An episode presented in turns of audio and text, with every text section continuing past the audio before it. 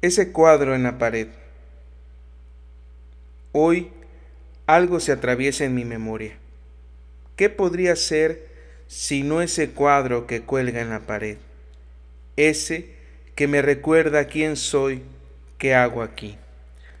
Colgado en ese pasillo que lleva a algún lugar de esta casa, no era más que un cuadro que en ojos de cualquiera pudo haber pasado como una baratija. Pero no, este era el cuadro de la casa. Y lo fue durante algún tiempo, tal vez durante muchos años, sin darme cuenta.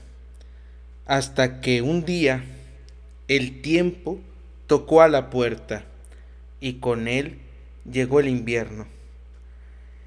Entonces todo perdió su color, su forma, su olor y textura. A pesar de todas las inclemencias, ese cuadro nunca cambió de lugar. Siempre se mantuvo firme, fuerte y gallardo. Fiel a todo lo que imaginó ser, pero ahora nadie lo recuerda. Tal vez porque todos supieron escapar de la casa o de su destino.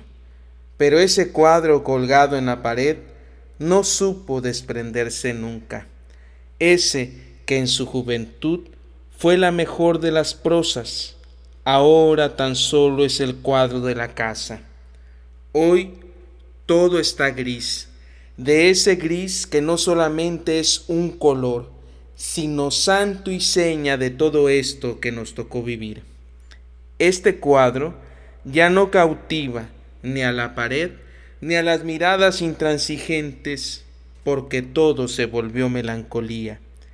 El bastidor está desgastado. La pintura está sepultada por capas de polvo y telarañas. ¿Qué llevará dentro? ¿Será un retrato o acaso un paisaje? El cuadro está muerto. Es solamente un estorbo en este paisaje. Está muerto como tú o como yo. Esta desolación se ensombreció el día en que un arrebato azotó la puerta. Ya no recuerdo si antes de partir te dije te quiero. Solo sé que ese cuadro en la pared siempre ha estado ahí a la sombra de nuestra historia.